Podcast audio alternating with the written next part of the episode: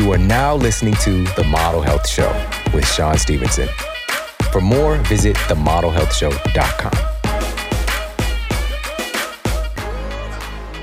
Welcome to the Model Health Show. This is fitness and nutrition expert Shawn Stevenson, and I'm so grateful for you tuning in with me today. Right now, one of the things that's making major headlines in the world of nutrition and wellness and weight loss is fasting. You'd have to run really fast to not see fasting out there on the streets. All right, it's everywhere. But the question is, does it actually have real, validated, peer-reviewed evidence, clinical efficacy in its effectiveness? There's a lot of claims swirling around about the potential here with fasting, and there's a lot of potential pitfalls and questions. What about different metabolic natures? What about different metabolic dispositions? What about different underlying health issues? So, what I decided to do was to put together a panel of experts, eight of some of the world's leading experts in this subject matter. And this is all kind of encapsulated in this study that was published in the Journal of Applied Physiology that determined, quote, this lifestyle of constantly eating throughout the day collides with our genome, which was likely selected in the late Paleolithic era we're talking 50,000 BC, by criteria that favored survival in an environment characterized by fluctuations between periods of feast and famine. The theory of thrifty genes states that these fluctuations are required, required for optimal metabolic function, unquote. Repeat, required for optimal metabolic function. What we're experiencing today in our society is the opposite of optimal metabolic function. And could this nutritional tool, this nutritional practice, be a pathway, be a bridge to get us where we need to be as a society? Well, that's what we're going to be talking about today. And we're going to kick things off with one of the leading voices in this subject matter. And her name is Dr. Amy Shah. She's a Harvard and Columbia trained MD and best-selling author. And here's a segment from a conversation that we had here on the Model Health Show. And she's going to be sharing why it's not just about having a fasting window, but why the time of day itself matters when you have a fasting time. And she's also going to be sharing if all of this new data on fasting is just another disordered way of eating. This is an important thing for us to address. And she's going to talk about the remarkable metabolic switch, quote, metabolic switch that's activated through intermittent fasting, as she refers to circadian fasting, and also some considerations to make specifically for women with intermittent fasting. So, first up, out of the gate, our first expert. Check out this segment from Dr. Amy Shah. It is everything. I mean, we are a different person at different times of the day. Can you believe that? 80% of our genes have this circadian on and off pattern. So in the morning, you turn on the genes of metabolism and you turn on the genes of thinking, concentrating, you know, all the things that your body knows to do during the day. And at night, two to three hours before bed, our body knows to turn off those genes, to turn off the metabolism, to turn off the um, genes of daytime, and to concentrate on repair and renewal, which is equally as important to us, as you know, for aging, longevity, disease, and even energy. You need that counterbalance. But our society, we have flipped this completely upside down. We pay no we pay no attention and all of our society is built on this um, system of light all the time eating all the time and thinking that we need to be doing complicated tasks all the time so one of the biggest things I discovered is that not only do we have a clock in our brain that kind of looks at light, but we have one in every single one of our cells. We have a clock. The science is brand new. I mean, we've known for thousands of years that we have these circadian rhythms, but the Nobel Prize in Medicine a few years ago went on to, to researchers looking at circadian biology because now we're realizing oh, wait, it's not just sleep and wake, it is everything. Mm. Everything can be, and I don't want to overstate it. You can't, you know, you can't say oh, just eat junk food. And as long as you watch your circadian clock, that's fine. But I do think it's equally important to time things during the day as it is the quality of your food. Uh, so it's that important. Hmm. Uh, up to 80% of our genes work on a circadian pattern. So you really want to be eating, sleeping, and getting light at the right times of the day. Mm. So this isn't to just restrict yourself right. and to punish yourself and to, to get your body to do something that it doesn't want to do. The way that we really evolved, we had times when we were eating, and then we had times where we were not eating. And now, today, like you mentioned, t- with technology, now we have 24 7 access, and we're also not sleeping well. So, this is just creating this feedback loop where we're constantly eating. In fact, I tell somebody said that they wouldn't talk about my book because anything that had the word fasting in it signaled disordered eating. And I said, what I said is, actually what we're doing right now in our society is disordered. So when you eat up to 16 hours a day and you only take a break overnight for 8 hours, that's disordered. For thousands of years we know we have very good uh, data, historical data, that we are not supposed to be eating late at night. That most cultures stopped eating either at sundown or shortly after sundown because you didn't have that option to have refrigerators, microwaves, drive drive-throughs, and there was you know no light. So you pretty much wrapped it up around um, sunset, and then you know in the morning probably didn't just like roll out of bed and eat your toast and muffin. You would you know do go out get some food and maybe there's a little bit more of a break and so what i'm talking about is taking a very natural break that we were actually programmed to do and putting that back into our lives. Mm. So that's what circadian fasting is. Circadian fasting is exactly that. It's taking a break between 12, um, 13, 14, even up to 16 hours, but doing it in a way that optimizes our biology.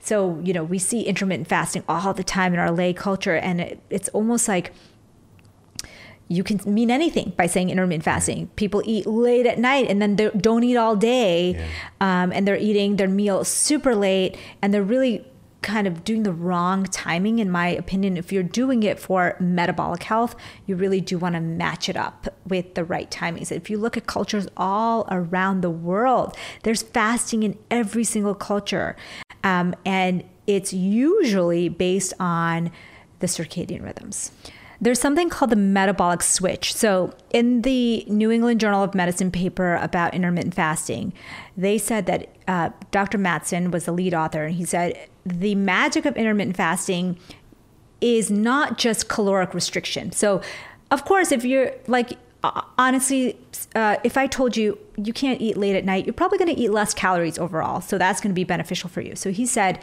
it's more than that there's also other beneficial things that are happening. It's like exercise. You you get benefit from your muscle getting the exercise, but there's all these downstream benefits of exercise. So, something called the metabolic switch is something that I talk about as being one of the magics of um, intermittent fasting. Taking a break between your dinner and your breakfast can help deplete the glucose in your bloodstream. And then it helps deplete the glucose in your liver. And mm-hmm. once you start getting low on that glycogen from your liver, you start to activate these pathways. And that metabolic switch going back and forth between using glucose for fuel and using fatty acids for fuel. That's the magic. This metabolic switch is what you need to be turning on. And most Americans never turn on that metabolic switch ever because you're never getting to the point where you're depleting the glucose that you have overnight. And so that's, we're going to see uptick in obviously insulin sensitivity, autophagy, yeah. uh, BDNF, everything's going to start working better. In Inflammation, right. cholesterol, blood pressure, diabetes. Um, so insulin dysregulation improves, um, and brain health. Yeah. So one of the best things, and gut health. So all these things, uh, all the things that we're talking about here, the energy trifecta, gut health, hormone health, and immune health, all improve from doing this kind of circadian style intermittent fasting. So I just shared this study yesterday, and this was a randomized controlled trial. And it's just looking at what if we just condensed that eating window with the calories staying the same. And they had this was with diabetic patients. Mm-hmm. One group's eating what I was told to do in my university classes, certification programs, eat five to five to eight meals a day. But these one set of folks were eating five to six meals a day, and another group ate just two bigger meals instead. Mm-hmm. Same amount of calories. At the end of the study, the folks who ate just two larger meals a day, same amount of calories, lost more weight, lost more hepatic fat, had a greater improvement in insulin sensitivity, and more. And again, it's not about deprivation. Matter of fact, let's address this. Yeah. How do we get to a place where we're not running around and this is like so hard and we're depriving ourselves? What are we missing when we even have that concept come up that it's it's too difficult, it's not natural, um, and, and we are going to be just having this incessant hunger? This the problem, Shawn, is that we all live in a diet culture, right? Where we are taught about deprivation and reward through foods. Um, you know, you reward yourself with a cheat day and you deprive yourself all week. And so I think that sometimes something like intermittent fasting the word even triggers people into thinking they're going to be deprived and then that they're going to be hungry because we're so used to diet culture. So I do tell people that if you are triggered by the word or the concept, it's not right for you. You need to fix that first because this is not talking about a diet or deprivation. This is resetting those ancient biological rhythms to help us get to a place with more energy and more health. We are not talking about a 30 day diet that's going to help you lose weight. You know, so really separating out diet culture from what we're talking about is is the key because if you're doing this right, you're not going to feel deprived. You're going to feel more energetic. Your sleep is going to be better and your long-term health improves. And so this is a lifestyle, it's not a diet.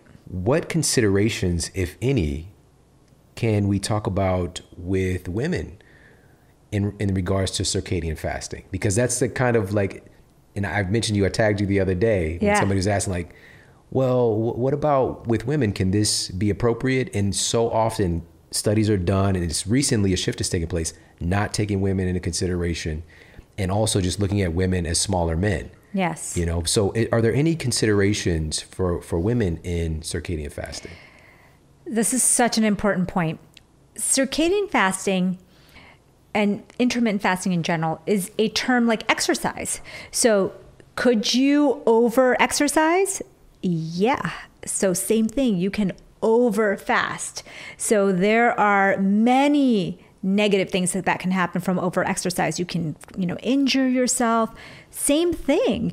If you over fast, you can, not everyone, but you could injure your hormones and your metabolism. But that doesn't mean that you shouldn't exercise, right? That doesn't mean that you should not fast. What we're talking about, this overnight circadian fast, is something that we were programmed to, to do. So I'm asking women to parse out for themselves that there is three day water fasts, and then there on the other extreme is a circadian fast, which is natural overnight between 12 and 15, 16 hours. You decide, you pick your own adventure because you, you know, you don't have to do it every day. You can alternate. So personally, I tell people that I'm very sensitive to those um, hormonal signals, as many women are. And so I have to alternate the lengths of my um, circadian fast. So I'll do a very short or no fast one day and then the next day i'll do kind of a push fast. So maybe it'll be like 14 15 16 hours depending on how i'm doing that day. And then the week before my period it's called the late luteal phase of your hormonal cycle it's okay to not go hard on the exercise, not go hard on the fasting. It's okay to do some more self care because you're in a phase of your hormonal cycle that is very low on the hormones and the building blocks of energy. So you're insulin resistant, you're stress resistant. Uh, or more stress sensitive, I should say. So that means that these are not the times of the month that you should be going hard on the fasting and on the exercise.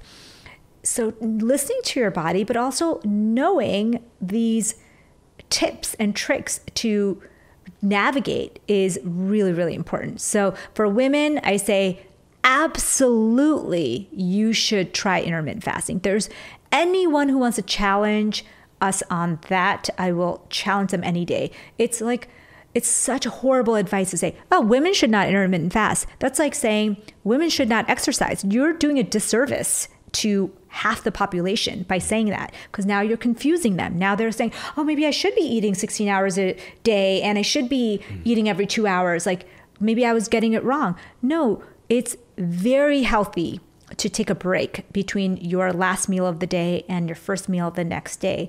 But just take it easy. We have very sensitive hormones in our brain. We have something called GnRH, gonadotropin releasing hormone. It's pulsing all the time. And it's super sensitive to stress. It's also sensitive to light and all these other inputs, but super sensitive to mental stress or to physical stress. So if you are stressing your body out, it will stop pulsing and you will not get your uh, period that month. You will not be able to be pregnant that mo- month. So that fertility cycle, but also it affects your thyroid and your adrenals. All of it is shut off because your body's feeling a ton of mental stress. So you really, um, and women, I think we think evolutionarily and biologically are wired more sensitive to that GnRH pulse. So it can stop at any point. Female athletes deal with this all the time. When they're training too hard without recovery, they that GnRH pulse will pause and they will not get their period that month. And a lot of Olympic athletes and professional athletes really do have to work on a lot more of the recovery and making sure that they're not giving their brain that danger stress signal to turn off fertility. And so what I tell people is the same thing with intermittent fasting. If you do it too extreme, too aggressively, too long, you will send signals to your brain that you are in stress mode and it will turn off fertility. But that does not mean you should not do it. Maybe shorten the amount of time. Maybe it's not, maybe it's too intense for you. Maybe you need to do it every other day, maybe short, shorter intervals. Um, so that's, that's how I would advise women. Next up in our compilation, looking at the latest science clinically proven benefits, and practical application of intermittent fasting and fasting in general is Stanford neuroscientist Dr. Andrew Huberman. And in this clip, he's going to be sharing a practical way that intermittent fasting helps manage food intake versus trying to eat smaller portions. Also, the impact that intermittent fasting can have on dopamine and actual enjoyment of our food. Plus, he's going to share some of the practical benefits of intermittent fasting on overall health. Check out this clip from the incredible Dr. Andrew Huberman. The benefits of so called time restricted feeding, intermittent fasting, are many. So, there is, just to be crystal clear about one thing, because um, people sometimes get caught up on this idea of is intermittent fasting the only way to lose weight or maintain weight? And of course, the answer is no. Uh, one a person could eat from morning until night calorie control, et cetera, and and lose weight or maintain weight. That that's that's clear too. Um, the benefits of intermittent fasting, however, is that for many people, not all people, but for many people, restricting their so-called feeding window or the time during each 24-hour cycle in which they're ingesting food to about eight hours or so does a number of things that are positive. First of all, it's been shown that people can often adhere to that. They can stick to that much more easily than they can eating smaller portions. I'm one of these people. I can't eat half the croissant. Like the, I don't see croissants in halves. I only see croissants in wholes, and usually I see two or three. Meaning I can't eat just half the croissant. I, I I'm incapable of doing that. Um, I just have never done it. I don't plan to. But I cannot eat the croissant and then eat the croissant later. Okay, and many people find that, that that's more accessible to them. Satchin's lab and other labs have shown that even the same total amount of calories limited to a certain period within each 24 hour cycle actually can allow people to lose weight. Now, that's an interesting and kind of controversial statement, but uh, ideally, people are eating healthy within that feeding window. Uh, So we could talk about what he, eating healthy might look like. But there's also that when we start to fast, at first it's painful. We don't want to do this. It's that stress and anxiety and friction. We have to override our reflex to reach for food, etc. But it also creates a really beautiful scenario because the dopamine system, this reward system in our brain, is tied to when we actually not just indulge in things, but anticipation. If we know that we are going to start eating at noon, the food that we eat at noon actually tastes much better to us than the food that we didn't have to wait for. And we've all experienced this. If you've ever waited for food or you couldn't eat, and then it, even trivial food really tastes delicious. It resets, it recalibrates our sense of taste. So we tend to pursue less of these so-called highly palatable foods or these foods that highly palatable sounds great, uh, delicious. Um, highly palatable foods are foods often that have a lot of hidden sugars and other things that can disrupt metabolism. And, and, I know you're familiar with all this. But time restricted feeding is a beautiful way to create harmony with eating and create harmony within the uh, the reward pathways by which you know we all need to eat sooner or later. So it's pretty clear that the eight hour feeding window is a good target. Eating windows that are much shorter, where you know some people do the one meal per day, only one meal per day, or six hour feeding windows a lot of people feel gastric distress because they're eating so much during that short feeding window. Some people might benefit from that, but it does seem like eight hours or 10 hours is a good thing to shoot for. Although I did learn recently that most people who are shooting for an eight hour window actually are eating for a nine or 10 hour window. They don't, people don't track this quite as well as they think they do. And then there are additional benefits, which is, or which are if you're eating at a pretty consistent time each day, your sleep tends to be better. And the general rules for fasting that I can observe from the literature are that you want to begin your feeding window at least one hour after you wake up, maybe longer, but at least one hour. And you want to end that feeding window at least two hours before you go to sleep. So, where you place it will depend. There's some evidence that eating breakfast and lunch and a little bit in the afternoon and then stopping eating around 6 p.m., provided you have protein early in the day, is more beneficial for muscle maintenance and muscle gain in men and women. That's been shown of various ages. There's some evidence that placing the feeding window later, starting to eat around noon and then stopping to eat around eight or so, is better. That's probably a schedule. The noon to eight is probably a little more compatible with most people and social schedules because you can usually just skip breakfast. People will let you skip breakfast, but if you're the person skipping dinner while everyone else eats dinner, it at least in our culture, it's not really socially compatible. So I've been doing intermittent fasting for a long time. I'm not super strict about it. I will occasionally have some almonds or something in the morning, but I generally start eating sometime around noon and I try to stop eating sometime around eight, but it usually ends up being closer to nine. And I think that it's a great way to enhance your sleep. You then have very predictable periods of focus during the day as well. You'll start to notice you have a lot of focus early in the day, or you can predict when your periods of focus will happen. And that can be great for doing work, et cetera. So I think there are just, and I could go on and on. I think there are a lot of blood sugar regulation benefits, um, et cetera. But again, if you're eating far more calories than you're burning, then it's going to be impossible to lose weight or maintain weight. But I think for most people, time restricted feeding is a really great way to go about life. It also makes life less stressful because you don't have to think about food for certain periods of the day and you know when you're going to be eating. So that yeah. Do you do time restricted feeding? Of course. Yeah, so this yeah. also makes you more resilient right. to stress right. and to be able to be aware of that voice in your head. Yeah. And you know, here it is, 1:53 in the afternoon. As of this recording, all I've had today was my Four Sigmatic coffee. Uh, much earlier, and I confess I, I had something this morning after my yeah. Run, I mean, but so this yeah. is the great thing about it too is like some days I throw in these longer fasting periods for whereas most days I'll probably eat around 10 or 11 for myself. Um, but I've been doing this for, I don't even know how long, maybe maybe nine years. Oh, that's great. And where did you, know, you first learn about it? Because Satchin's work goes back to about 2010. And of course, uh, I should acknowledge people have been doing time restricted feeding for centuries. This is not something that was discovered at the Salk Institute, but the science and the and the uh, benefits. Uh, one in particular, the benefits on liver health have been really um, impressive. Uh, that is something that is only recently known. But where where did you initially yeah, hear about? Now this? I remember it's eight years, and it was Ori Hofmekler. Ori Hofmekler. He's, he's I'm so glad you mentioned him. Israeli Special Forces guy. I right. know Ori. Um, he I'm so glad you mentioned him. He really deserves credit. It's the warrior diet. That's right. He deserves credit for being one of the first people I ever heard.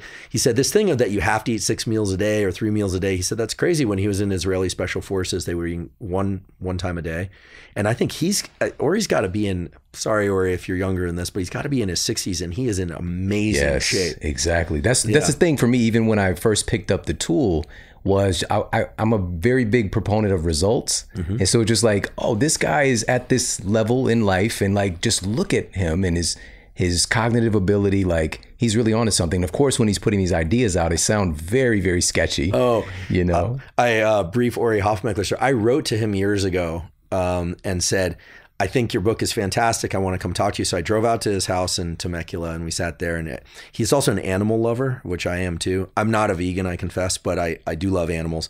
And he had French bulldogs. He had a little pig running around. He had like all these. he had so much stuff going on there. And he told me about this compound called berberine, which is a tree bark that can lower blood glucose. Now, I don't take berberine personally. It's just not. I. It's not for me. Just. Um. But nowadays, there's all this talk about metformin for lowering blood glucose. Berberine and metformin are basically identical in function. And he was telling me, you know, there's this tree bark berberine, and I thought this is pretty weird.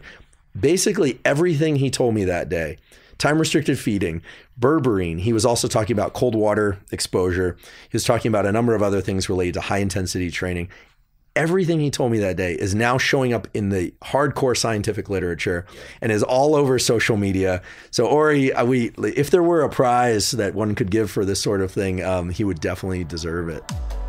Now, in that clip, Dr. Huberman mentioned the pioneering work of Ori Hofmekler. Why not hear from the man himself? Well, that's what you get to do here on the Model Health Show. Here's a segment from an interview that I did with Ori about four or five years ago. And in this clip, he's going to be sharing something that might seem like a contradiction to Andrew Huberman, but you'll hear Ori's idea of what the best intermittent fasting protocol looks like. Plus, you're going to hear about some powerful insights on something called stress activated nutrients, also known as fasting mimicking nutrients. So let's check out this clip from best-selling author and pioneering researcher Ori Hofmekler.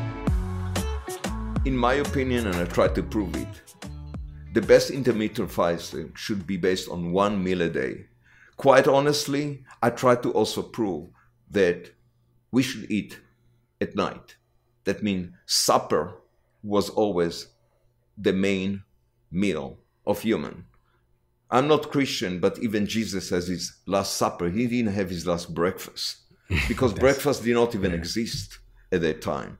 In the Bible, it's called Pat Shacharit. That means a very little stuff eh, that humans used to eat. If you look, eh, if you look at King David when he was a kid and he before he just fought Goliath, so his dad, uh, Ishai, sent him with some food to his brother who was supposed to be soldiers with King Saul in the valley of Ayalon about to fight the Philistine, where Goliath the giant was there threatening everybody. It took David a whole day. He came from the Judea area. He could. It took him a whole day to reach Ayalon, I guess, by foot, or um, which is normal because people did not need to eat breakfast. He brought them food toward the end. I mean, people don't think about it, but he repeatedly it appears since biblical time. Um, the Romans warrior used to eat only at night. In fact, Julius Caesar, have centurion police almost that forbidden people to enjoy meals during the day. And the Greeks used to do same thing. So the concept of intermittent fasting, of minimizing eating during the day and eating one meal a day, it's not just nice concept of health. It has been used by people who were extremely physically engaged, from the Spartan to the Greeks to the Roman warrior. I felt this myself um, many years ago that my performance and cognitive function increased dramatically when I don't eat. Um, later on, when I studied in university, I realized this, the amazing science behind under eating and fasting, how uh, it actually increased your alert alertness, put you in a survival mode, which is exactly what you need. Improve energy utilization, which is exactly what you need. But right now, we know uh, with the science of stress that not eating turn on the stress response system to improve you. We, I believe, though, should not overdo it. So, in my opinion, I believe that people should eat once a day and don't fast and eat every other day. The reason so? Two reasons. Number one, we evolved to do it this way. We live around the 24 hour circadian clock. We need to compensate at least once a day before suffering side effects. But even more so, when you prolong any stress, whether it's physical or nutritional, you are putting yourself under the risk of falling to chronic stress. And chronic stress is the worst thing you can put yourself under, Shawn. So, extending fasting to every other day as a routine, or every three days, like fasting three days, as a routine, I believe it's a big mistake. It goes too long, it creates emotional stress. We never evolve for that, and it doesn't bring you any benefit beyond what I just described. I would I, I clearly say in my book and show that every stress to be beneficial must be intermittent. You cannot just prolong any stress. Just think about even the radio that you like. Put you under stress. It's a creative stress. It's great. Put your adrenaline. You create and, and you achieve. But what if somebody just put you now for a week like this, standing like this next to the mic and drilling? That will crush you, Shawn. Mm-hmm. Same beneficial stress, prolongated. Um, it has to do simply with the way we evolve. Our endocrine system, the brain, the brain, um, control the most important response to stress that we have. It's called the fight or flight response. It's the most critical response to primal survival. Because if some kind of a danger happen or a beast is about to kill you, even more so, a human being is threatening you, or war, or some situation of fire that you need to fight or run away, this system help you react properly. Problem. This system never evolved to be activated for a prolonged period of time. It evolved to be strong, fast, swift reaction. So when you see fighters in the ring, correctly so, they're usually coming in a belt that divided to a three up to five minute round, five minutes on maybe UFC or MMA, and three minutes in boxing. Give you enough time to somehow do these intermittent bouts that you are dealing with. In fact, coffee is totally complementary, and so is MCT totally complementary to fasting. In fact, it makes fasting even work better. Mm. There's a lot of science. How, in fact, coffee mimic the effect of fasting. There are certain kind of nutrients that mimic the effect of fasting and exercise on your body. There's nothing wrong with eating this nutrient. Shawn, I mean, people don't understand when you have this stress activated nutrient, some of them fell under the radar, some of the most important. Mm-hmm. Most people hardly ever, but many of them still exist in our food. So listen to that. How about you eat blueberries? They taste sweet, they give you naturally occurring sugar, right? But this does not raise your blood sugar. The postprandial effect of blueberry or even green tea or coffee is reduction of blood sugar. In fact, if you eat something with blueberries, enough polyphenol or tannin in blueberry will reduce the blood sugar. And say in all berries, strawberries, raspberries.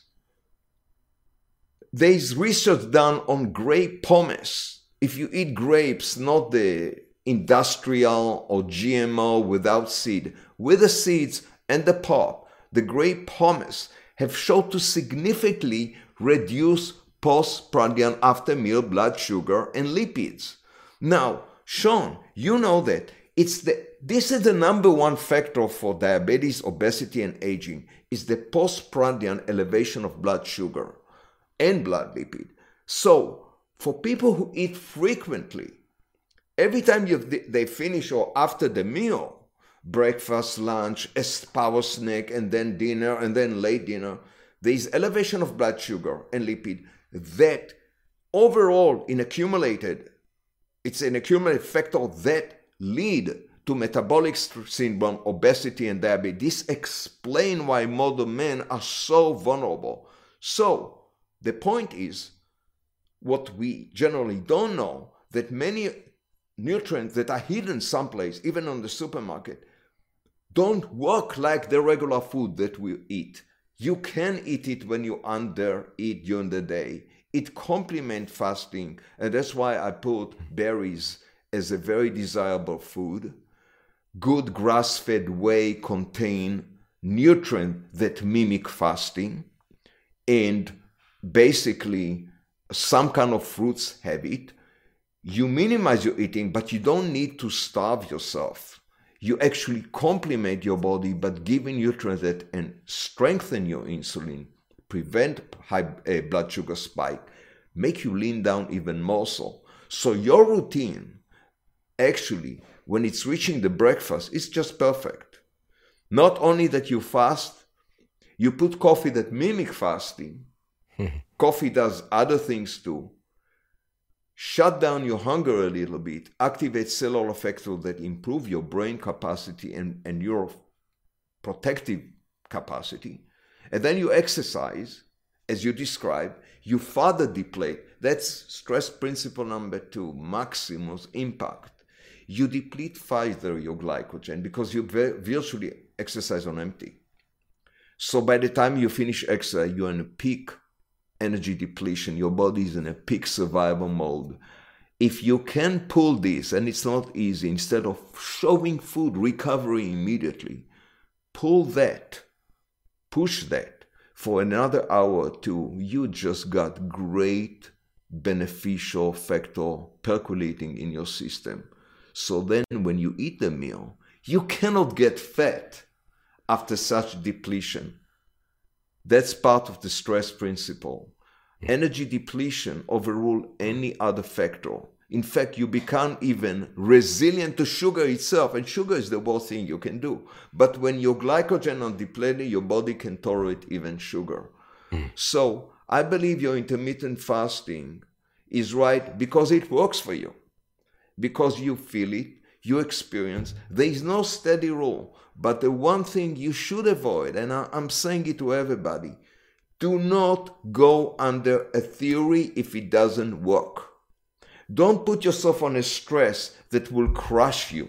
Do not overfast, do not overtrain, and every time that you are under enormous stress or anything, stop and try to break it down. If you feel that something is prolonged, try to break it down either by a bout of exercise, go out, breathe air, talk to somebody that you trust. Don't let anything manifest or percolate inside you for too long. One of the most interesting things about Ori Hofmekler's work is his focus and bringing to the public these fasting mimicking nutrients and the science around that. And some of the ones that he mentioned providing these fasting mimicking nutrients were MCT oil, and grass fed whey protein. So, even in his distinction that, hey, I feel that the best way of intermittent fasting is one meal a day, this isn't taking into consideration the fact that we get to add in some of these fasting mimicking nutrients. So, having a protein supplement, high quality, he's a very big proponent of high quality, as am I, and also specific oils that can basically support this fasting process in a randomized, double blind study published in the International Journal of Obesity and Related Metabolic Disorders. They placed participants on a reduced calorie diet that included either supplemental MCTs, medium chain triglycerides, or supplemental LCTs, or long chain triglycerides. After the data was compiled, it was revealed that the group who included MCT oil lost more weight, eliminated more body fat, and experienced higher levels of satiety. These medium chain triglycerides do something special for our metabolism. Additionally, data again cited in the International Journal of Obesity and Related Metabolic Disorders revealed that medium chain triglycerides, MCTs, are able to boost the oxidation of stored fat while increasing satiety at the same time. The study also noted that MCTs enable study participants to retain more of their muscle mass during the weight loss process. Can you see how this can go hand in hand with some smart intermittent fasting utilizing MCTs? This is something that I do on a daily basis. As of this recording, as I'm recording this show right now, I haven't had a quote meal, but I have had my powerful drink that I make. So this could be, you know, your favorite tea or your favorite coffee, but I also imbue it, combine it with MCT oil, specifically the emulsified MCT oil or the original MCT oil from Onnit. They do stuff the right way. They're sourcing it the right way. If you're just getting your MCTs from company X, it's probably a sketchy situation. Onnit is an industry leader in making sure that this is sourced correctly and is not getting cut with other stuff. You're actually getting the real deal, Holyfield, when it comes to MCTs. Go to onnit.com forward slash model. That's O N N I T dot com forward slash model. You get 10% off everything they carry, including their incredible grass fed whey protein, as Ori mentioned, and also their emulsified MCT oil and their original MCT oil, which today I had both. Actually, I made two different drinks that's fueling me on this incredible process today of research and recording this show. I'm fueled on MCTs. So check them out onnit.com forward slash model. Now let's move on to our next expert in this powerhouse compilation looking at the science and practical application of intermittent fasting. Next up, we've got digestion and nutrition specialist, Dr. Will Cole. He's also the best selling author of several mega hit books, and he's a physician for some of our favorite public figures as well. You know, folks like Gwyneth Paltrow, for example. Shout out to the Marvel Universe. When I think of Gwyneth, I think about Pepper Potts. All right. I know she's done a lot of other stuff, but that's what I think about.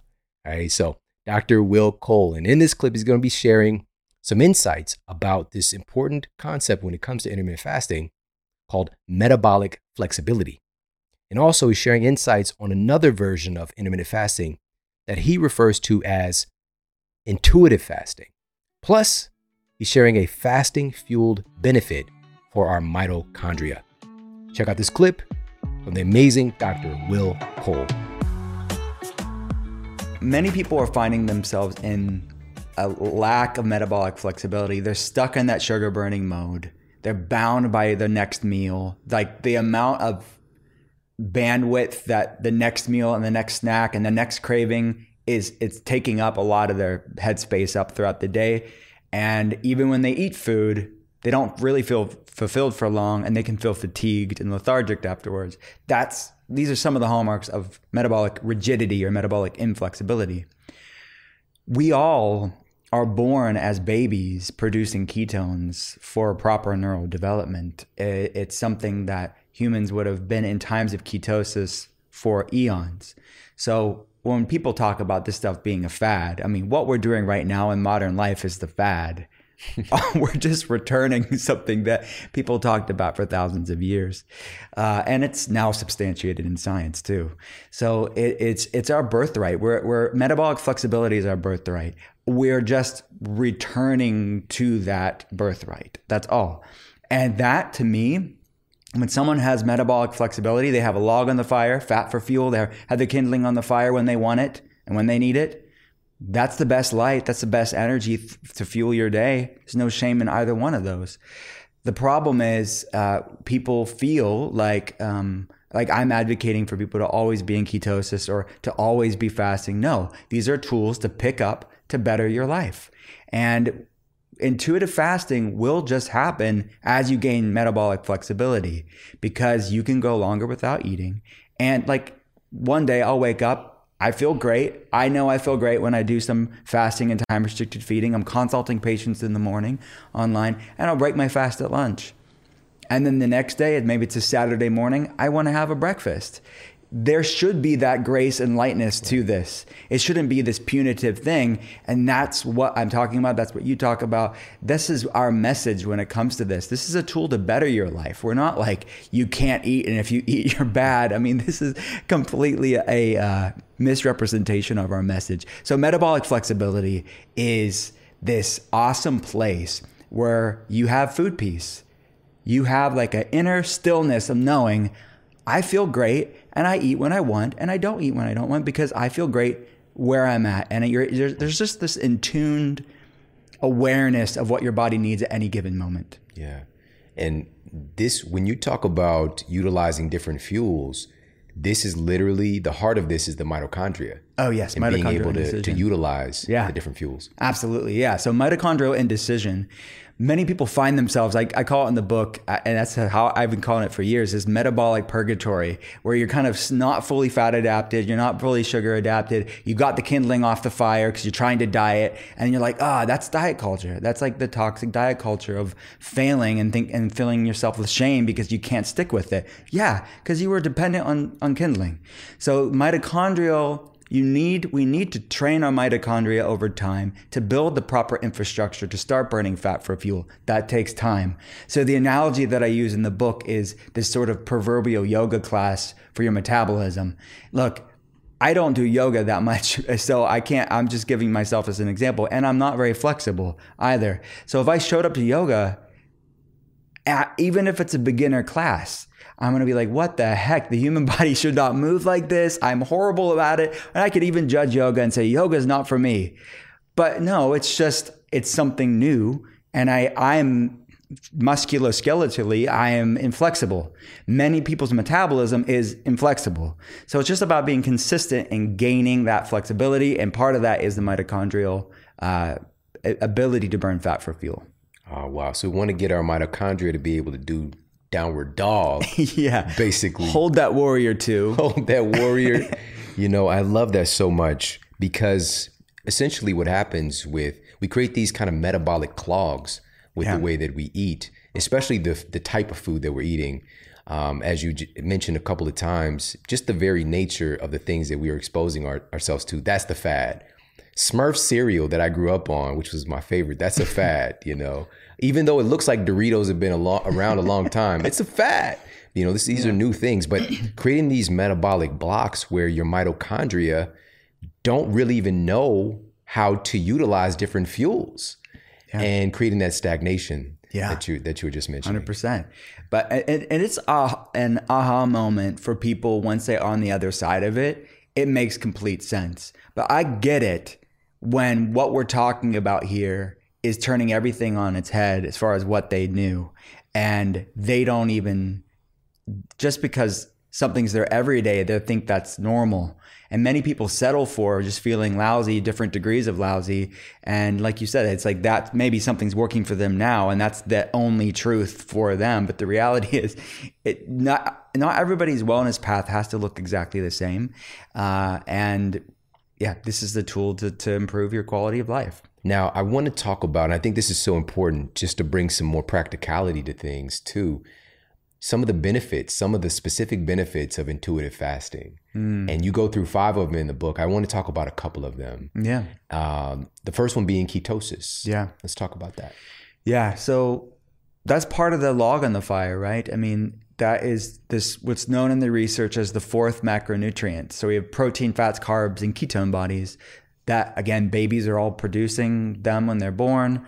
Um, we can all produce them. They are naturally produced in the body. Um, and so endogenous ketone bodies are is something that's one of the hallmark benefits of intermittent fasting and a clean ketogenic diet, which mimics fasting in many ways. And if you look at the research, obviously you look at the research, but for people that are curious about this is that if you look at the pathways of the ketogenic diet and fasting, you'll see a lot of the same things because beta hydroxybutyrate is, is at the heart of a lot of that research. So it's not just a way to burn fat, it's a way to fuel your body. And it's not just a, uh, a way to burn fat, it's an epigenetic modulator, it's a signaling molecule to actually downregulate and basically manage really cool pathways in the body. So it downregulates these pro-inflammatory pathways like we just were talking about, this chronic inflammatory state. Well, this is a natural completely free way to lower inflammation levels. So things like NF kappa B, the NLRP3 inflammasome, these pro inflammatory pathways are lowered naturally in this state.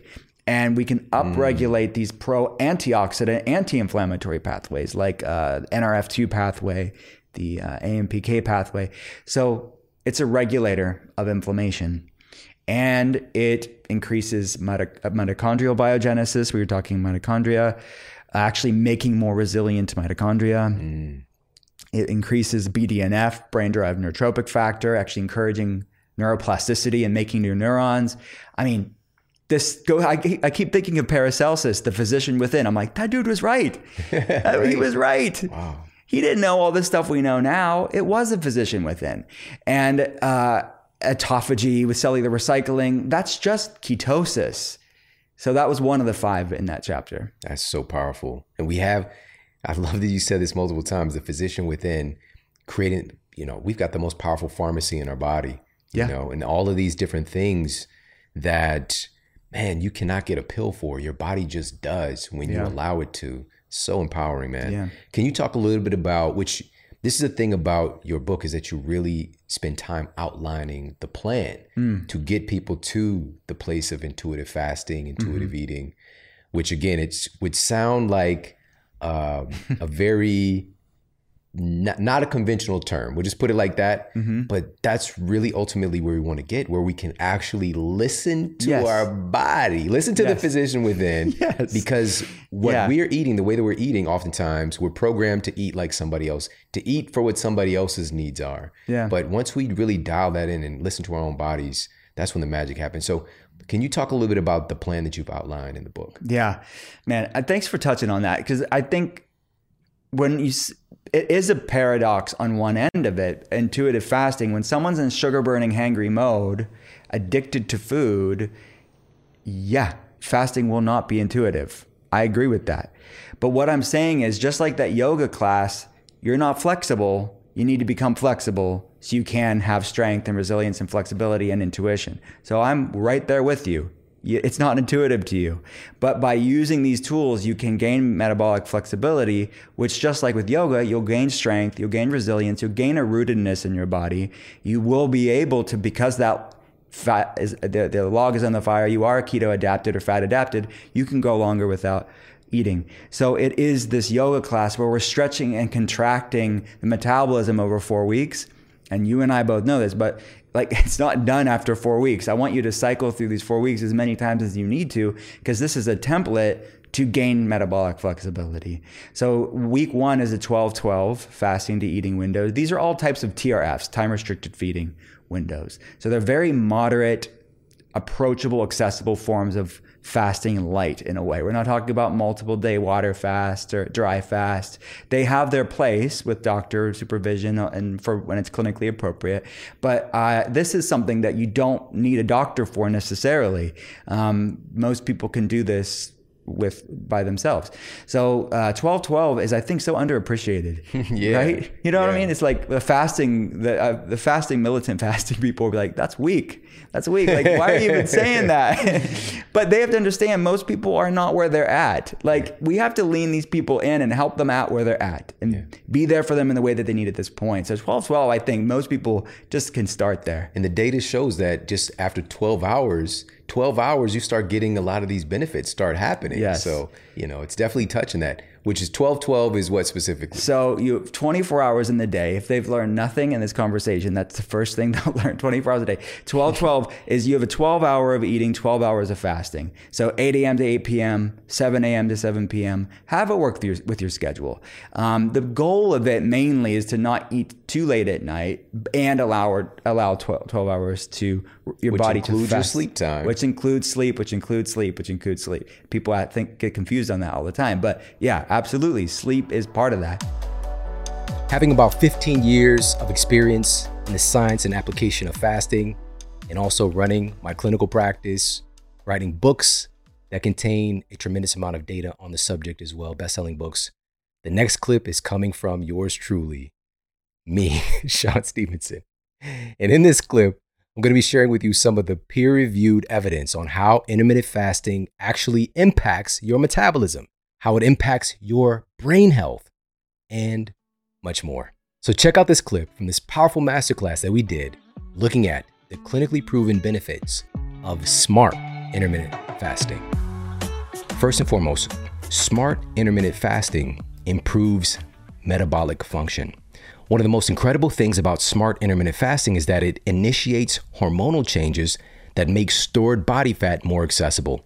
Data published in the peer reviewed journal Obesity states that employing intermittent fasting is like flipping a quote metabolic switch that shifts the metabolism from fat creation and fat storage to mobilization of body fat in the form of free fatty acids and fatty acid derived ketones to be used for fuel. So, this process is enabling our body to actually access the reserves that m- most of us here in the United States, we've got about 242 million of our citizens are overweight or obese, that we're carrying around a lot of reserves already and we're constantly bringing food in. Our bodies don't get a chance to go and use those reserves and break that down. And we talked about this with Dr. Sylvia Tara on a classic episode of the Model Health Show, really looking at the science of fat and, and digging in on that subject as well.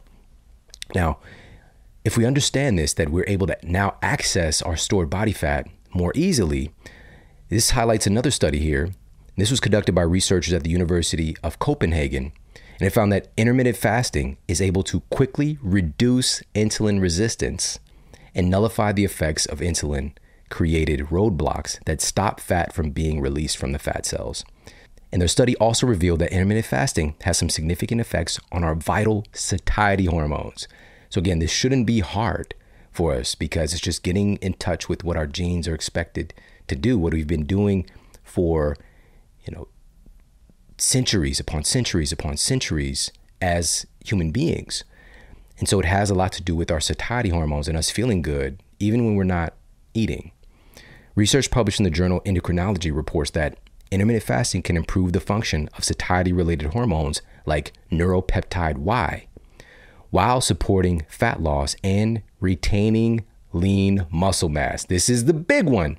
This is the big one because a startling percentage of people who lose weight through conventional calorie restriction regain their lost fat and find it exceedingly harder to lose weight over time. And a huge metabolic player in this conundrum is the loss of their body's valuable lean muscle mass. So to say lean and muscle mass is kind of a a, a, a, a repeat because muscle mass in and of itself is lean tissue. But we've got to understand that when we lose muscle mass, muscle is very expensive for our bodies to carry. And it really is this kind of metabolic machinery that we carry around. And muscle is also a reservoir for very potent hormones that help to regulate our metabolism. And the list goes on and on and on on the benefits of having more muscle in our frame. But the more muscle we're carrying, the more caloric expenditure that we have automatically. Our resting metabolic rate is going to be higher for this version of ourself that has a significant amount of muscle mass versus a version of ourself that has, you know, 20% less 25% less muscle mass, we're going to be just burning more calories at rest and when we when we're doing stuff. Right? But multiple studies now are really affirming this and sharing this data that haphazardly cutting calories, this caloric restriction paradigm that we have, and not understanding the quality of food, circadian rhythms, and all these other aspects, sleep and how our sleep affects our metabolism, just haphazardly cutting calories we're losing a significant amount of our muscle mass when we do that haphazardly. But a way that we are able to retain our, our body's muscle mass is through circadian nutrition, circadian fasting. All right, so improving our metabolism overall, improving fat loss, but also retaining our lean muscle. That's the key.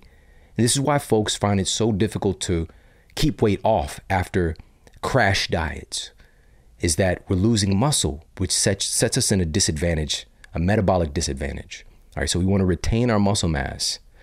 And we know that this circadian fasting, smart intermittent fasting, is one way that is clinically proven to do that. But also, during that fasting window, we'll just say again, the researchers had folks go from 15 sporadic hours a day of eating, just to to 12, for example. So that's just maybe you finish your last meal of the day at say 7:30 p.m.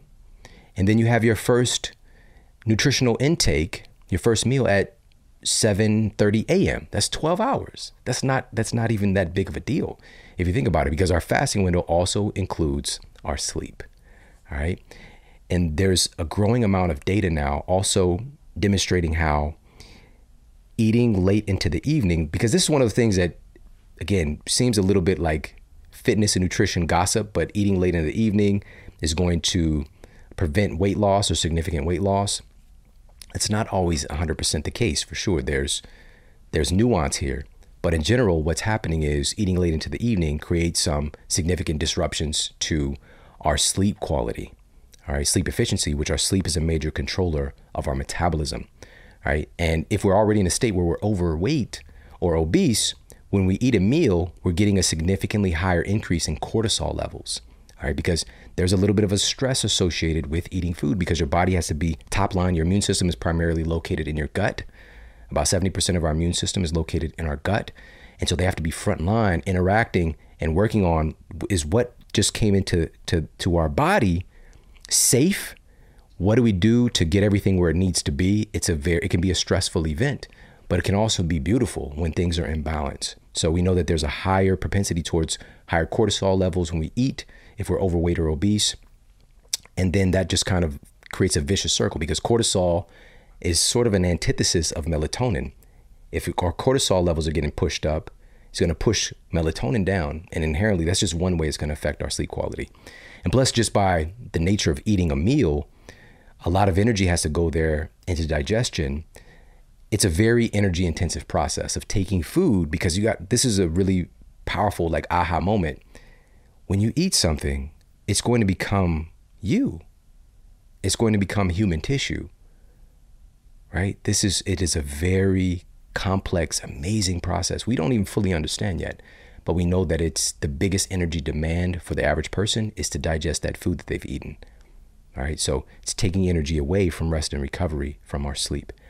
So, having a little bit of some barometers there with not eating too late into the evening, it doesn't have to be 100% of the time either. That's the other part. So it's giving us some flexibility and some freedom and not being neurotic about it, but at the same time, what is going to be best for us overall. All right. So, but in addition to that, during that fasting window, that doesn't mean you can't have anything. There's an entire section that I have in Eat Smarter talking about some of the fasting mimicking nutrients in foods that actually help the benefits and encourage even more benefits through specific foods and nutrients consumed during your fasting window. And one of them is an effective adjunct to intermittent fasting because it's particularly able to support fat loss while protecting muscle mass as documented in a recent study featured in Clinical Interventions in Aging. And what I'm talking about is the absolutely prized and storied tea, fermented tea, pu'er. All right, pu'er, P U apostrophe E R. All right, so pu'er. A recent study published in the peer reviewed journal Nature Communications uncovered that a unique compound called theabrownin found in traditionally fermented pu'er has some remarkable effects on our microbiome as well. So not just being protective of our muscle mass, but also improving the health of our microbiome, which again, our microbes have these internal clocks too. Okay? It's not just our human cells, but we have these biological clocks, these circadian clocks within our bacteria cells as well. The researchers found that theabrownin in pu'er positively alters gut microbiota that directly reduces excessive liver fat and reduces lipogenesis, the creation of new fat. All right, so, but always, as always, the sourcing of where we're getting these incredible superfoods and super herbs, these incredible teas, matters more than ever. You want to make sure that you're getting it from the right place because today the supplement industry, the food industry is so the the regulations, the supply chains. We've talked about this multiple multiple times on the show with some of the leading experts in it. It's a bit sketchy. So we want to work with companies that have integrity, that are sourcing things the right way, that go the extra mile to make sure that you're getting high quality foods and supplements without any nefarious things that come along with it. Because liver damage from haphazard supplement use is one of the things that's on the rise. And this is why the fermented pu'er that I drink is from Pique Teas, P I Q U E, because they use a patented cold extraction technology to actually extract all these bioactive compounds in the pu'er.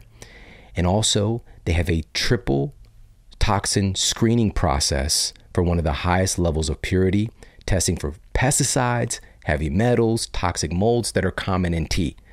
Right? It's common. They're making sure that this stuff is not in there. And also, it's wild harvested, so it has even more concentrations of polyphenols that create all these great benefits that we're talking about with the microbiome. All right, definitely check them out. One of my favorite things. Go to piquetea.com forward slash model. That's P I Q U E T E A dot com forward slash model and use the code model at checkout and you get an exclusive 10% off. Okay, that's piquetea.com forward slash model Use the code model at checkout for 10% off. And I love their pu'er. Also, their ginger tea is one of my favorites. And with the pu'er, I like a little bit of emulsified MCT oil along with that. It's one of my favorite things. Just love it, love it, love it. All right, now when talking about smart intermittent fasting, it's not just in the metabolic domain, it's also in the health of our brain and cognitive function as well. Intermittent fasting, smart intermittent fasting, can stimulate the production of new brain cells. And this is according to data published in the Journal of Molecular Neuroscience. Not only does intermittent fasting stimulate the creation of new brain cells, it also makes the neurons that we already have work better. And numerous studies have revealed that intermittent fasting increases our levels of something called brain derived neurotrophic factor, or BDNF, which BDNF is a powerful assistive force in the healthy development and survival of our brain cells. All right, we don't get that many, we know that we do have neurogenesis processes today. And primarily, this is seen in the hippocampus, the memory center of the brain, but many different areas of the brain, we are not just on a whim creating new brain cells. We really need to take care of the brain cells that we have. And so, this is another way that intermittent fasting is found to increase the the production and release of brain derived neurotrophic factor to, to help to protect the survival of our brain cells. It's also been shown to improve neuroplasticity enhance cognitive function, and protect our brains from a myriad of diseases. All right, so again, we talk even more about this in Eat Smarter, and it's a critical part of our overall health and performance is understanding these things that anything that's going to be good for our metabolism is also very likely going to be good for our cognitive performance, very likely going to be helpful in slowing down the aging process, helping to prevent diseases, and so much more. So let's talk a little bit about that as well. Because one of the most amazing benefits of smart intermittent fasting is the impact that it has on inflammation, for example. And we just did a, a masterclass episode really breaking down how inflammation works and the mechanisms that the offshoots of those mechanisms. So, number one, how does inflammation work? What is it? The impacts that it's having downstream, and actually, how can we address reducing inflammation? Well, smart intermittent fasting is one of the ways that we can directly reduce inflammation. A study published in the journal Annals of Nutrition and Metabolism showed that a daily 12 hour intermittent fast was enough to significantly reduce levels of homocysteine and C reactive protein, which are both major markers of heart disease and systemic inflammation. And in addition, researchers at the Department of Immunology and Microbial Science at the Scripps Research Institute found that intermittent fasting has a profound effect on autophagy throughout our entire body. Also, of course, including our brain. This cellular cleansing is triggered by intermittent fasting and it's accelerating the removal of metabolic waste products, enabling our cells, tissues, and organs to work more efficiently. And also, smart intermittent fasting has been found to consistently boost the production of human growth hormone. All right, so again, the release of human growth hormone is on that circadian timing system, so having that window of smart intermittent fasting increases the production and release of HGH or human growth hormone. Intermittent fasting can increase blood levels of human growth hormone by as much as five fold. And this is according to scientists at the University of Virginia Medical School. All right. So, so much powerful information to behold here and the benefits that we see just by getting in alignment with circadian nutrition, circadian fasting, and allowing our bodies to engage in autophagy and cleaning out metabolic waste and just making room for new growth and development. All right, so this is what our genes expect from us. Next up in our compilation, we're going to be looking at another form in this very broad spectrum of fasting and fasting tools. And this segment is from Dr. Alan Goldhamer. Dr. Goldhamer is a best selling author and one of the world's leading experts on medically supervised water only fasting. In 1984, Dr. Goldhamer founded and became the director of True North Health Center in Santa Rosa, California. Since then, he has supervised the fasting protocols and care of more than 20,000 patients. Their database is immaculate. And now they have all of this evidence that is getting published in these peer reviewed journals.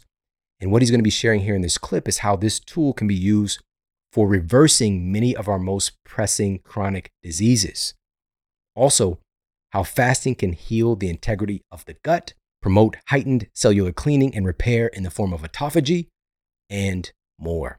Now, this again is a different version of this broad spectrum of fasting and medically supervised water only fasting I want you to have the knowledge of this tool in your superhero utility belt. Should you or anybody that you care about ever need it, the data is sound and it's accessing something that humans have utilized literally throughout our entire evolution to this point. And we don't want this science to be lost.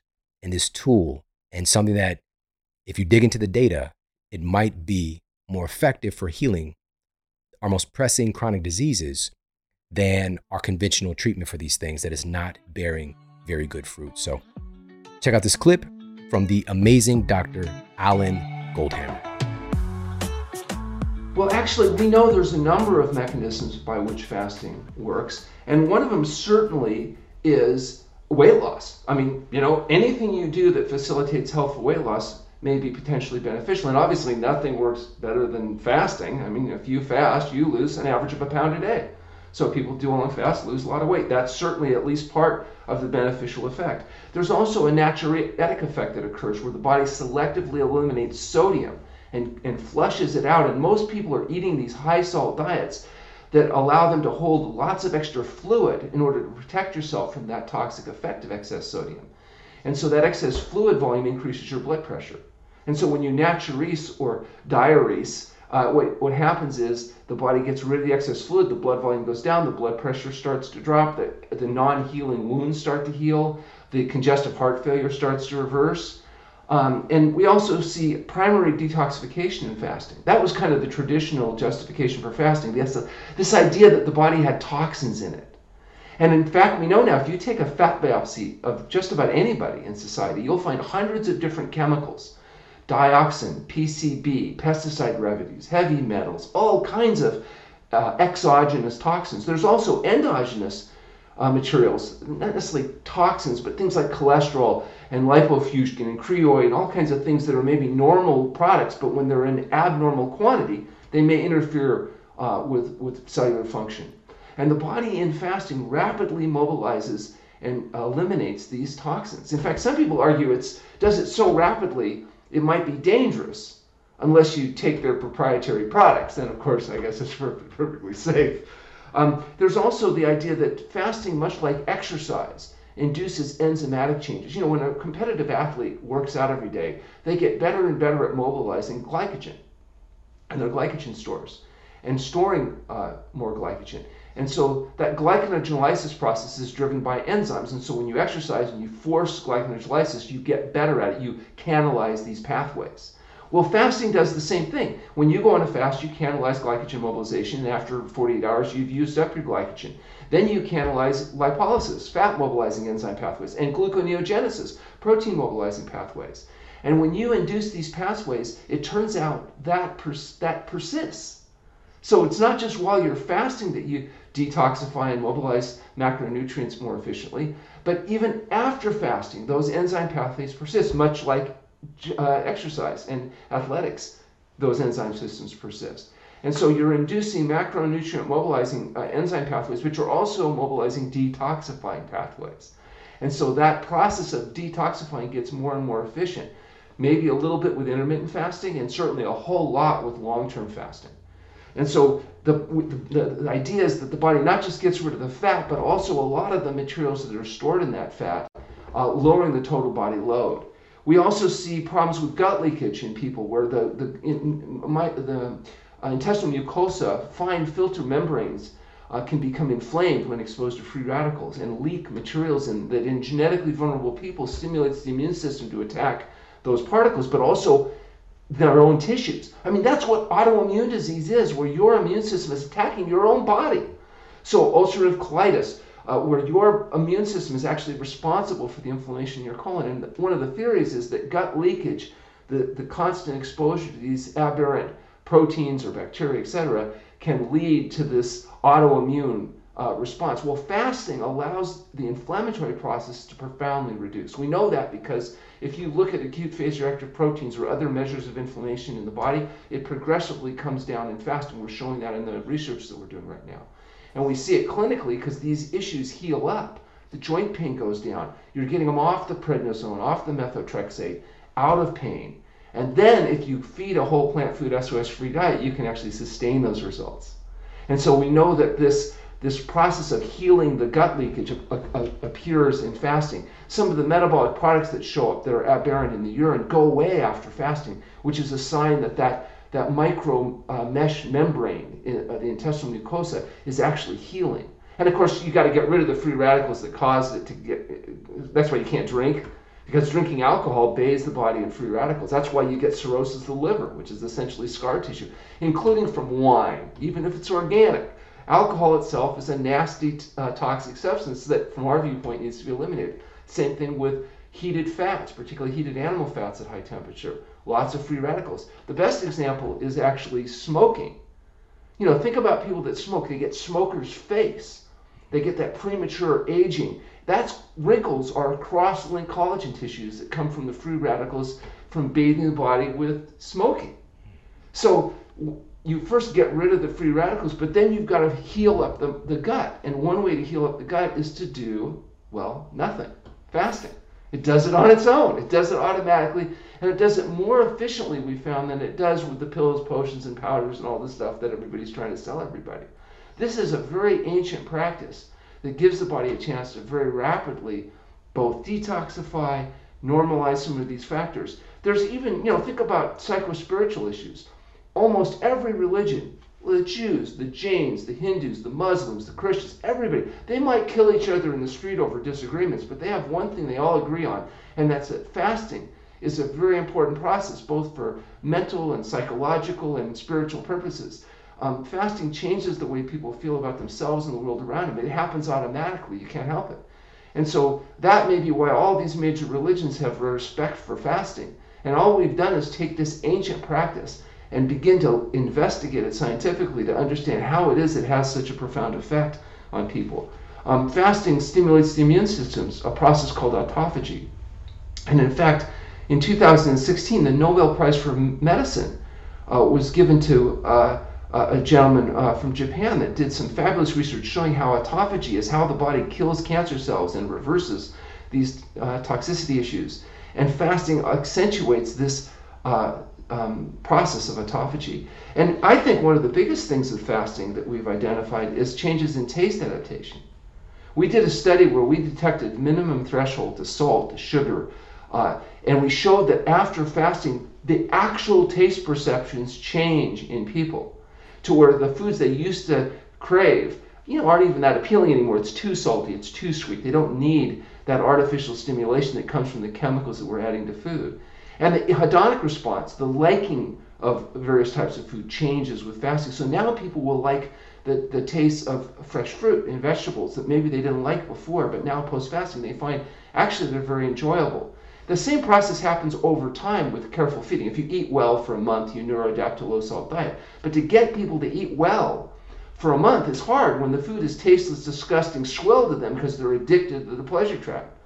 So helping escape the pleasure trap may be one of the most powerful tools of fasting because it gives the body a chance. To, it's like taking a computer that's got a corrupted hard drive and you reboot it, and now all of a sudden you don't know why, but it works well. It's working again. And we find the same thing is true with fasting, and we're trying to figure out the why with the research we're doing at True North Health. Fasting is when you have labile reserves that you you still have that you can mobilize. Starvation is the moment you've depleted your labile reserves and you break down, you begin to break down vital tissues. Now, fasting results in improved health. Starvation results in death. So we don't do starvation at True North Health Center because obviously it would damage our outcome data tremendously. You know, we were really proud of our safety data. We've had 20,000 people walk in and 20,000 people walk out, and you know we're trying to keep it that way. And the way you do that is avoiding starvation. And the way we do that is we establish baselines, monitor people twice a day. Lots of lots of signs and symptoms that we can monitor to, to measure that from electrolyte levels uh, to, to the, even looking at basic things like BMI. So um, the average 70 kilogram male, though, just a healthy male, has enough reserves in their body to fast about 70 days. So we're not even getting close to starvation in our patient population. Now, a very, very thin person wouldn't necessarily be able to fast 40 days. They may not have the reserves to be able to safely do that. Also, I might mention that weight loss in fasting is very rapid at first and in overweight patients, but in thinner people, weight loss is much slower. The body's conservation mechanisms kick in. And so weight loss can be as little as two pounds a week, you know, deep into the fast. So it's different than early in fasting where people are diuresing and losing fluid and, and all that. Now, one thing I want to point out though is we have are the first place I know that has done this, but we have a DEXA scanner with the new software that does whole body composition. And so we've actually been able to go through and do a study where we sh- are able to show exactly what happens to the fat, the protein, and specifically visceral fat mm. during water only fasting. And what we found is that not only is fat preferentially mobilized during fasting and protein conserved if you're resting, but that visceral fat is preferentially mobilized. So you might lose 20%, uh, a person might lose 20% of their adipose tissue, but they may lose 50% of their visceral fat and only a small percentage of their um, lean tissue. And then after fasting, you know, so what happens in fasting is you lose a bunch of weight. After fasting, you regain weight. But the weight you regain after fasting is water, fiber, glycogen, and protein, not fat. The fat keeps going down. And so what happens is you've lost a bunch of fat, you keep losing fat, but you regain your, your muscle, your fluid, your fiber, and your glycogen. And it used to be they thought, well, you lose weight, you gain it back, not a good thing. Now we know if rest is introduced in fasting, it minimizes protein mobilization and minimizes gluconeogenesis. If you're too active when you're fasting, what you end up doing is burning protein. And that's why we insist on, on, on a restful state. Now, we let them stretch and do yoga and avoid the pathology of bed rest, but that's not a time to be trying to maximize weight loss. You're trying to maximize fat loss. And so the mistake a lot of people do on their own when they're trying to do weight loss regimes is they're, they're doing vigorous exercise in conjunction with fasting. And yeah, they're losing weight, but they're also depleting protein stores unnecessarily. And so that's a really important issue. And that's, we have a, a paper coming out uh, people that are interested in that, we have a fasting website called fasting.org, which is a fasting compendium website where it brings the world's literature on fasting together. And they can go on there, and as, all, as the papers are published, we release it onto that site. And they'll be able to see this, but it's really exciting because we've got really exciting, and we've also got follow up data now because we've taken these people before, during, and after fasting, and then during refeeding, but then we've flown them back at six weeks and be able to show not only did they lose fat and continue to lose fat, but they can sustain that in a, in a, free living environment. And that's been a big criticism. Well, yeah, they can do it at True North Health Center where everything is done for them. But what happens when they go back to the real world? And we're able to show that people are able to sustain this, particularly appropriately motivated people. And the best motivation for people, I find, is pain, debility, and fear of death. So people that are sick are usually willing to do dangerous and radical things like eat well and exercise and go to bed on time. and also really um, health conscious people that are you know being smart about it trying to do health promotion they also do really well. For the people that are looking for magic this isn't so good. You know if they want to just keep indulging in short-term pleasure seeking self-indulgent behavior they don't want to exercise they don't want to get enough rest this isn't this isn't for them. This is for highly motivated people that really above all else want to avoid the last 20 years of debility that will face most people because they don't live healthily during their younger years. I hope that you're enjoying this compilation of the science and practical application of intermittent fasting. Up next, we've got one of the world's leading cancer researchers sharing why fasting can be a viable tool in preventing and reversing cancer.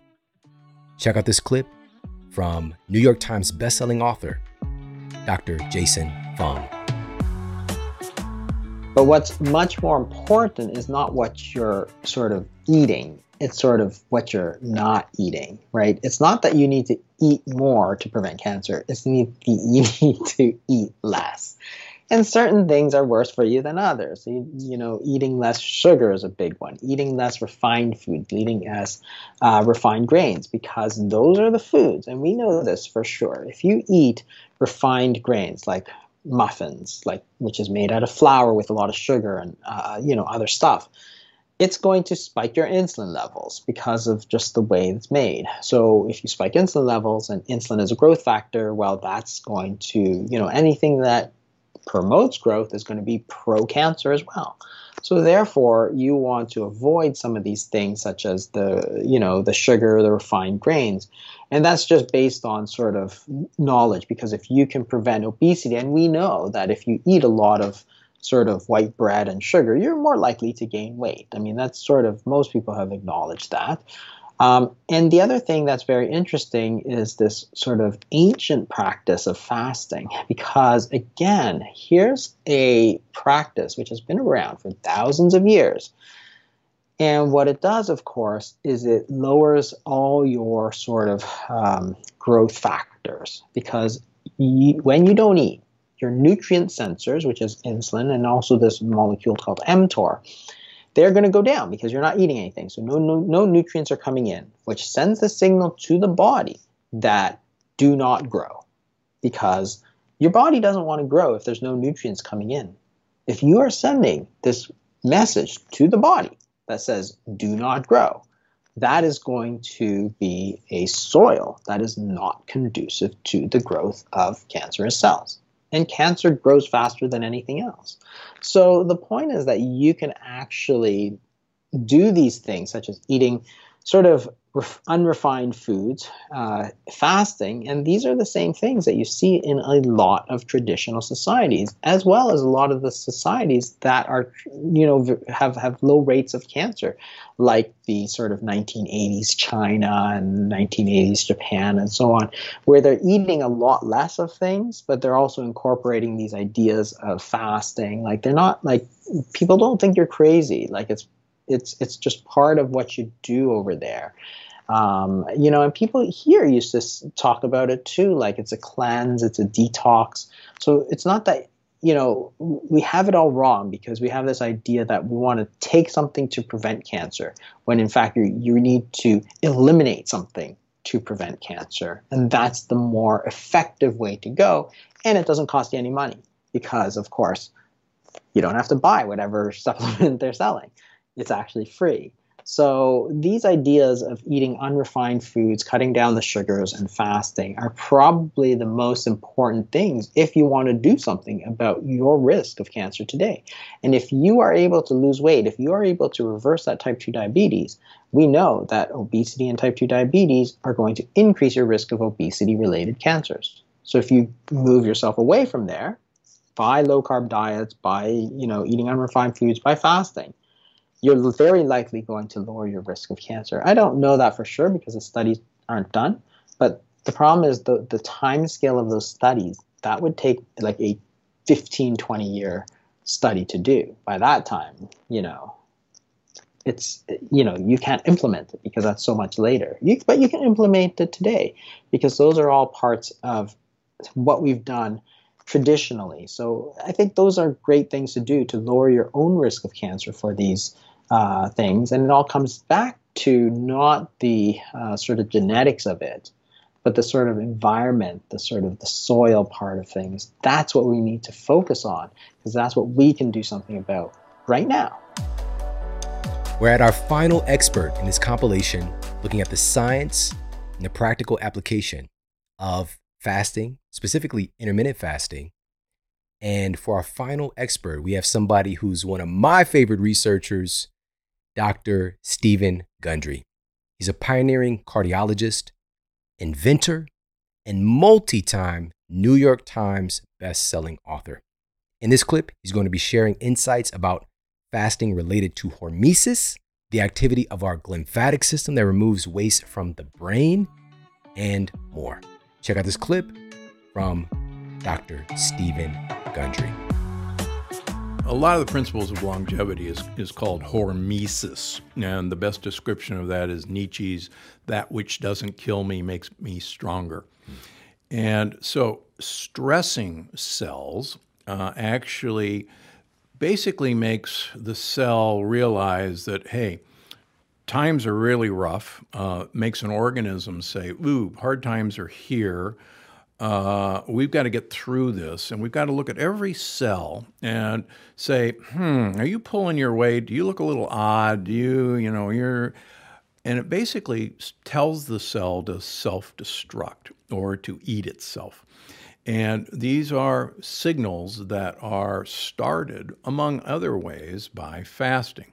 So if there is a period of time that it doesn't look like you're going to get the next meal, you really take stock of everything that's going on and say, okay, you got to go. You're not pulling your own weight. You look really fit. You get to stay. And it's our own mechanism of self pruning the, you know, the dead wood, if you will. One of our big problems in our society is in the good old days, we had built in periods of fast because there were famines. There were periods of time, particularly in the winter, where there wasn't much food. And so we had a built in circadian rhythm of a period of growth, like in the spring and summer, and then a period of what I call regression in the fall and winter. And that's when all the pruning was done. Well, now we have 365 days a year of growth. Uh, it's you know it's endless summer. We have access to food 24 hours a day, and that 25 hours a day. Yeah, that, that's right.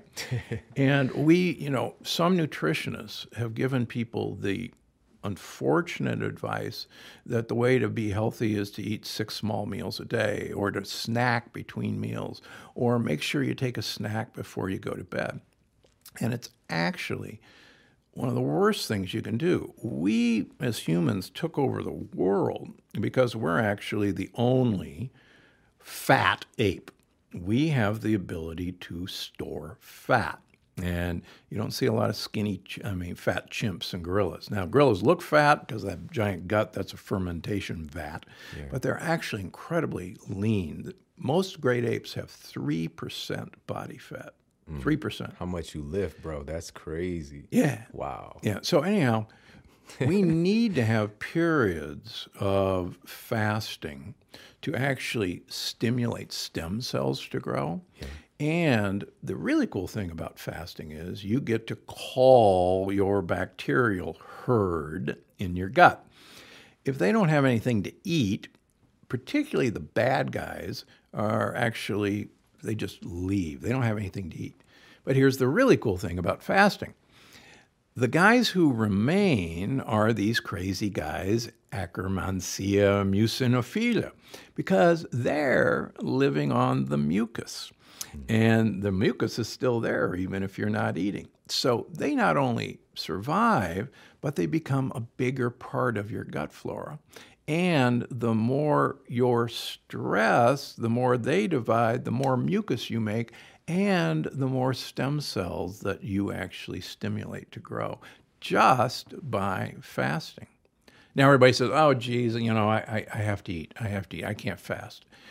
Well, my good friend, Dr. Walter Longo, here at USC, who's the head of the Longevity Center at USC, has shown, actually definitively in humans, that a five day vegan calorie restricted diet for five days of about 900 calories, done once a month, will have the exact same effect as if you calorie restricted for the entire month. And he calls it the calorie mimicking, uh, calorie restriction mimicking diet. And it's part of my longevity paradox program. So the good news is, you, know, you don't have to do a water fast for three days. If you want to, uh, it's great, but you can act as if you were fasting and achieve the same effect. More importantly, the longer you go in time period between meals, the better off you're going to be from a longevity standpoint.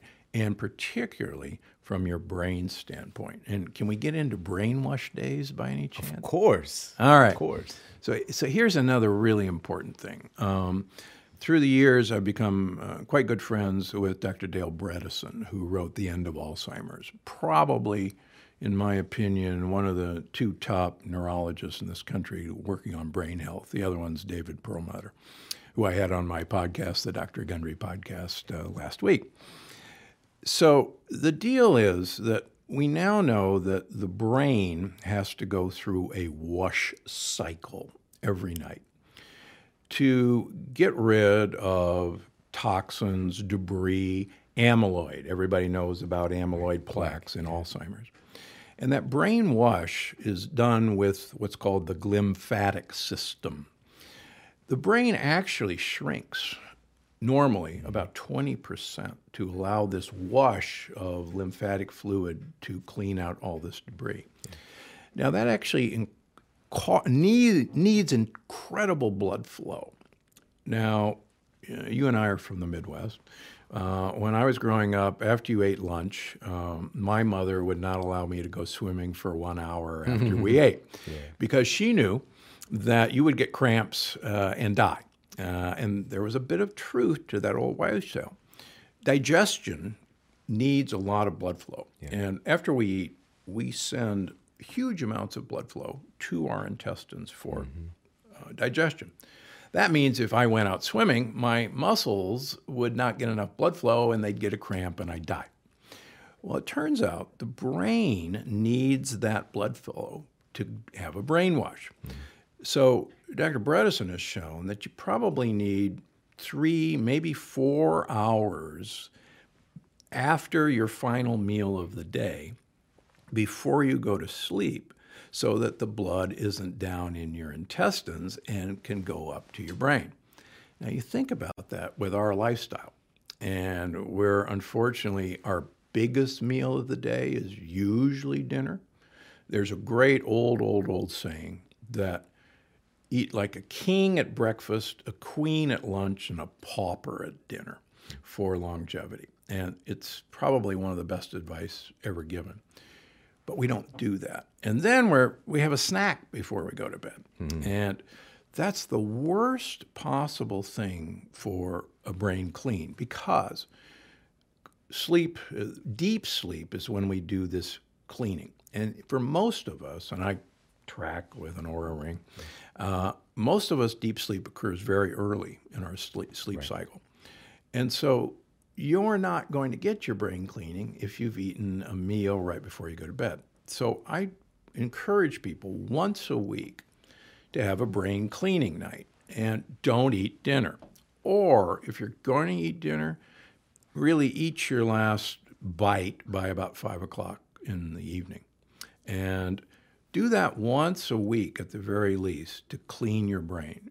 Because everybody realizes we have this incredible epidemic of Alzheimer's, and it's getting worse and worse and worse. Not only Alzheimer's, but Parkinson's and dementia. And if people just once a week take the step of having a brain cleaning night hmm. where they, they cut off their last hmm. meal, the other thing that Dr. Bredesen would tell you, and I'll tell you, is the longer you go between your last meal of today and the next meal, the better off you're going to be. Thank you so much for tuning into the show today. I hope you got a lot of value out of this and picked up some practical insights. Again, from a variety of voices on this very viable tool for health and wellness. If you did, please share this out with the people that you care about on social media. Share the knowledge, share the wisdom. You can tag me. I'm at Shawn Model on Instagram and Twitter. I pop into Twitter and do some little tweets every now and then as well. And you can tag me as well on Facebook. I'm at the Model Health Show. And of course, you can send this directly from the podcast app that you are listening on. And by the way, again, take a screenshot, tag me, let me know what you thought of this episode. Let everybody know what you thought of this episode. And I'm telling you right now, we've got some epic shows coming your way very soon, some incredible guests and masterclasses. So make sure to stay tuned. Take care, have an amazing day, and I'll talk with you soon. And for more after the show, make sure to head over to themodelhealthshow.com. That's where you can find all of the show notes. You can find transcriptions, videos for each episode. And if you got a comment, you can leave me a comment there as well. And please make sure to head over to iTunes and leave us a rating to let everybody know that the show is awesome. And I appreciate that so much. And take care. I promise to keep giving you more powerful, empowering, great content to help you transform your life. Thanks for tuning in.